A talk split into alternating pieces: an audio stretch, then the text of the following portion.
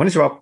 遠藤和樹です。向井蘭の社長は労働法をこう伝え。向井先生よろしくお願いいたします。よろしくお願いします。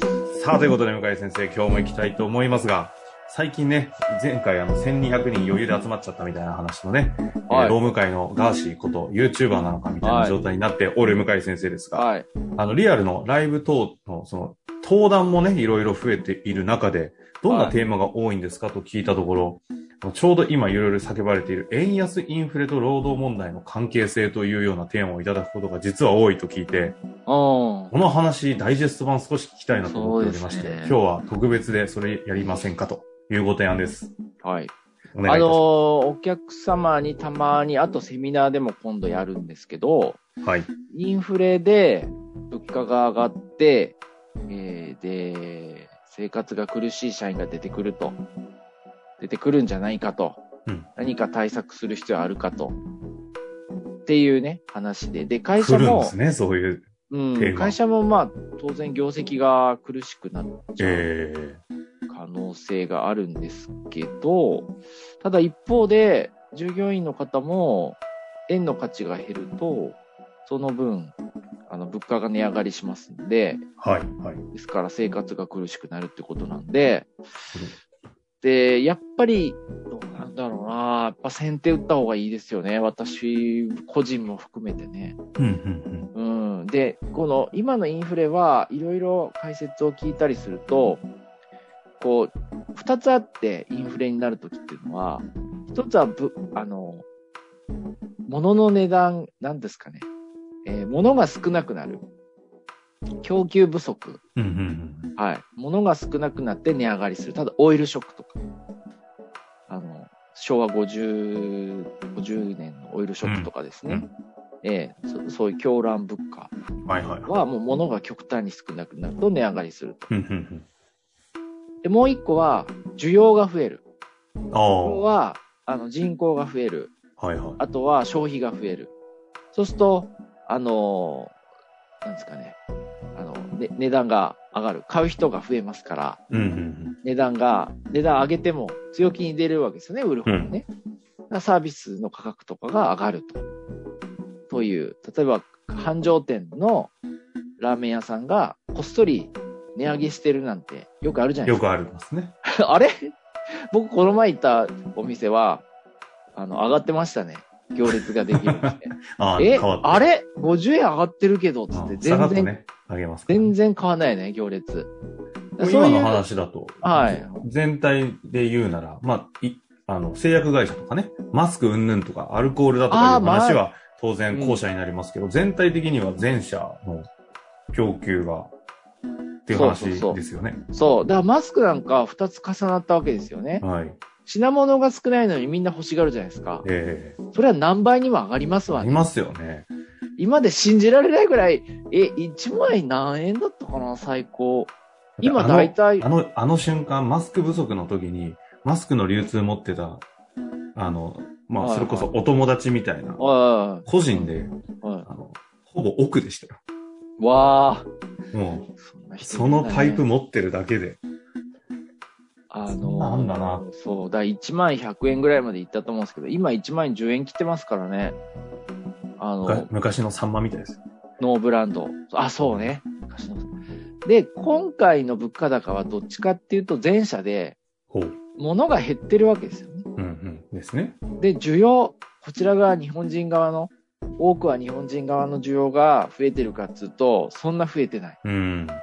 お金を出す人が増えてるかってそんな増えてないから、うん。一時的に収まる可能性が、一時的なものになる可能性もあるんですよ。はいはいはい。どうしてかっていうと、僕はあのずっと投資やってるんですけど、15年ぐらいかな ?16 年ぐらいやってるんですけど、固く長くやってますよね。固く長くもう、あの、遠藤さんからしたら何それみたいな、いやいや、すごいでも。渋いやつやってるんですけどフ、ァンダメンタル系強いなと見てて思いますけど。16年ぐらいやってるんですけど、円安も円高もいっぱい経験したんですけど、うん。結局、あの、円安にどんどんなってくんだけど、どっかで修正が入るんですよ。はいはい。うん。だって、円持ってる人が一方的に損するじゃないですか。うん今の状態って。うん。うん。うん。で、それ、じゃあ円持ってる人バカなんかって言ったらそうじゃないんで、自分が損しないように、いろいろ工夫しますよね。そうすると、あの、今みたいな、値段は修正される可能性があるんだけど、はいはい。私昨日あの、有名なね、元日本経済新聞社辞めたばっかの、知ってます？後藤さんっていう YouTuber 兼アルファブロガーみたいな。知らない？知らないです。あ、知らない？ツイッターで、はい。系のニューヨーク、ニューヨーク支局に勤めて、30万人ぐらいフォロワーいて、うん。で辞めても今20万人ぐらいフォロワーいるのかな？うん、うん、?40 代前半ぐらいかうん。な。えで、その人の動画分かりやすくて好きなんですけど、なんとですね、アメリカ当局は、もう全然インフレ収まんないから。二つの、さっき言った二つのインフレの理由ありますよね。あの、はい物が少ないのと、需要が増えてる。アメリカ人バンバン今お金使ってるらしいんです。コロナ終わって。飲食も旅行も。終わってなんですね。終わったことになっちゃってるの、うんアメリカは終わって。るんでもうバンバンお金使って、で、止まんないらしいの、本当に物インフレが価上昇。うん。あこの数十年代初めての。あ。まあ、これだけ眠ってたエネルギー爆発してて一気にいってるんですね。なんで、今焦っちゃって、アメリカの中央銀行ですね、これからバンバン利上げするらしいんですよ。なるほど。利上げすると、日本は黒田総裁のままですから、今年は少なくとも、利上げしないんで維持でもメンツがあるから、だから、1ドル150円とかいくんじゃないかな、160円とか。そうするとね、iPhone20 万とかうん、18万ぐらいいくんじゃない？の ?17 万、16万。20万言い過ぎかな。でも16万とか。なんか外貨建ての保険買ってる方なんて、保険料変わんないはずなのに、円安のせいで 保険料がやたら上がってるみたいなね、そう。話がね、よくみんな言ってますよ。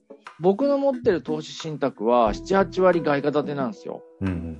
めちゃめちゃ上がってますね。ああ。まあですよね。まあまあまあ、単に数字上の問題だけど、うん。逆に円が下がってるんですよ。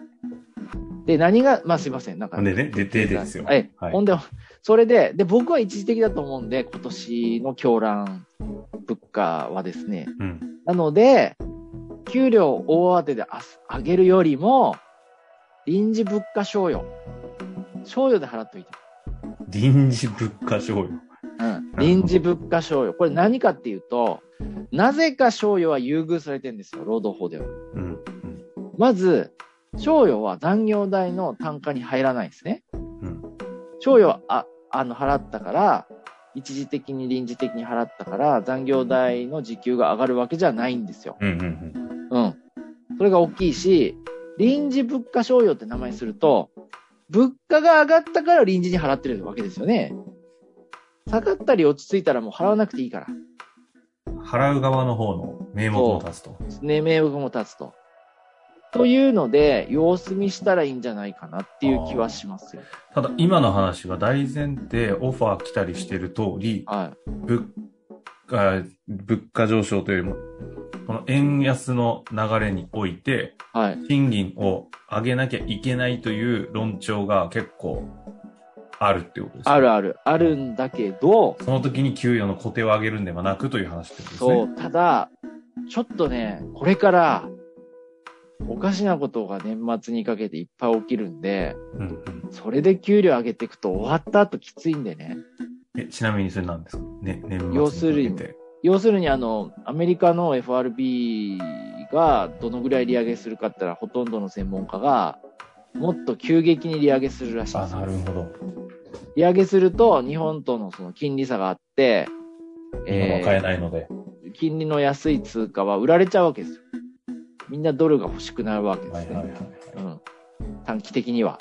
短期利子欲しいですからね。た短期利子欲しいから。はということで、どんどん、あの、円安が膨らみ、で、輸入の値段が1点、今の1.2倍、3倍ぐらい増えていくと。となると、もう生活もさすがに苦しくなる。うん。10万円の食費が12万うん。なればきついですよね。うん。うん。まあ、お米とかあんまり影響受けないけど、ただほとんど食べ物輸入ですからね。まあそうですよね。うん。だ中国の対円に対し、人民元に対しても安くなってんすよ。うん。今20、一えっ、と、1人民元20円なんですね。はい。で、私が大体中国行ってこれは16円なんですよ。おー2倍上がってんってんですか。2, 2倍以上ですね。もうすぐだから3倍ぐらいになっちゃう。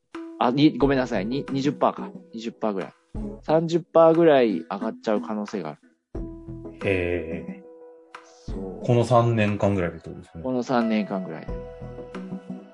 あ、この2年ぐらいかな。まあ、2年、2年半。そうですね。はい。っていう風に、おかしなことがいっぱい起きるんで、短期的に。なるほど。その時に支払いの賃金をどういうふうにコントロールするかというん時に、けど、まあ臨時物価手当で考えていいんじゃないかなって思います。なるほど。ただ、怖い。いのが、その、転職市場。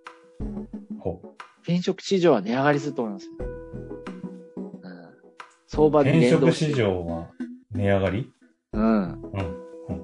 値上がり、要は売り手市場になっていくってことですね。場になって金額も値上がりするから、だから、まあ、これは、まなるほど。中途採用、札束勝負みたいな世界に入ってくるっていうそうことそうですね。そう。なので、採用は早めにやった方がいいですよ。まあそういう意味で言うと、向井先生ね、以前ご紹介をしてくださっていた回にもはい。ありましたよね。あはいありましたねリファラル採用、ヘッドハンティング、新卒をはうまく使っていこうというい。回。はい。はい。ですね。まあ、すぐ結果出ないですけど、あと、うちで効果あるのはインターン採用ですね。ほインターン採用は効果ありますね。うインターンね。弁護士業界も今インターンですか？インターンもだいぶ歴史は長くなってきてて、あうちやっとやり始めたんです。まあ、サマークラークって言うんですけどね、なぜか。よくわかんないけど。はい。サマークラーク。はい。かっこいいですね。そう。サマークラークって言って、夏に大学生が、夏休みなんで、あの、法科大学院生、ロースクール生とかはですね。いはいはい。で、来てもらって、ちょっと簡単に仕事のようなものをやってもらって、みんなと懇親を深めるみたいな。で、そのまま、これやっぱね受、かったらってことですか？う受かる前の人たちが来るんですか、定期的に声かけるわけですよ。うんうんうん。元気ですか？とか、勉強で困ってることありますか？とか。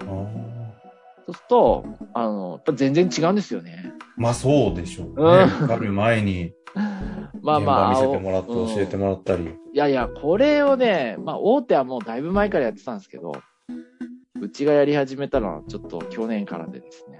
普通の業界だともう今じゃね、一般的になりすぎてる一かも般しれないですけど。的なんだけど、中小、中小企業でやってるとこ少ないでしょ少ないんじゃないですか、インターンいや、でもやるとね。ね、全然違う。新卒採用で。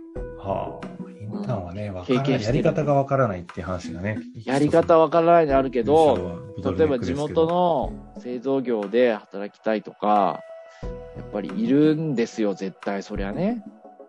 そういう人に、こうなんか、価格 .com みたいな感じで比較されちゃうときついけど、人間関係作ると違うじゃないですか。うん。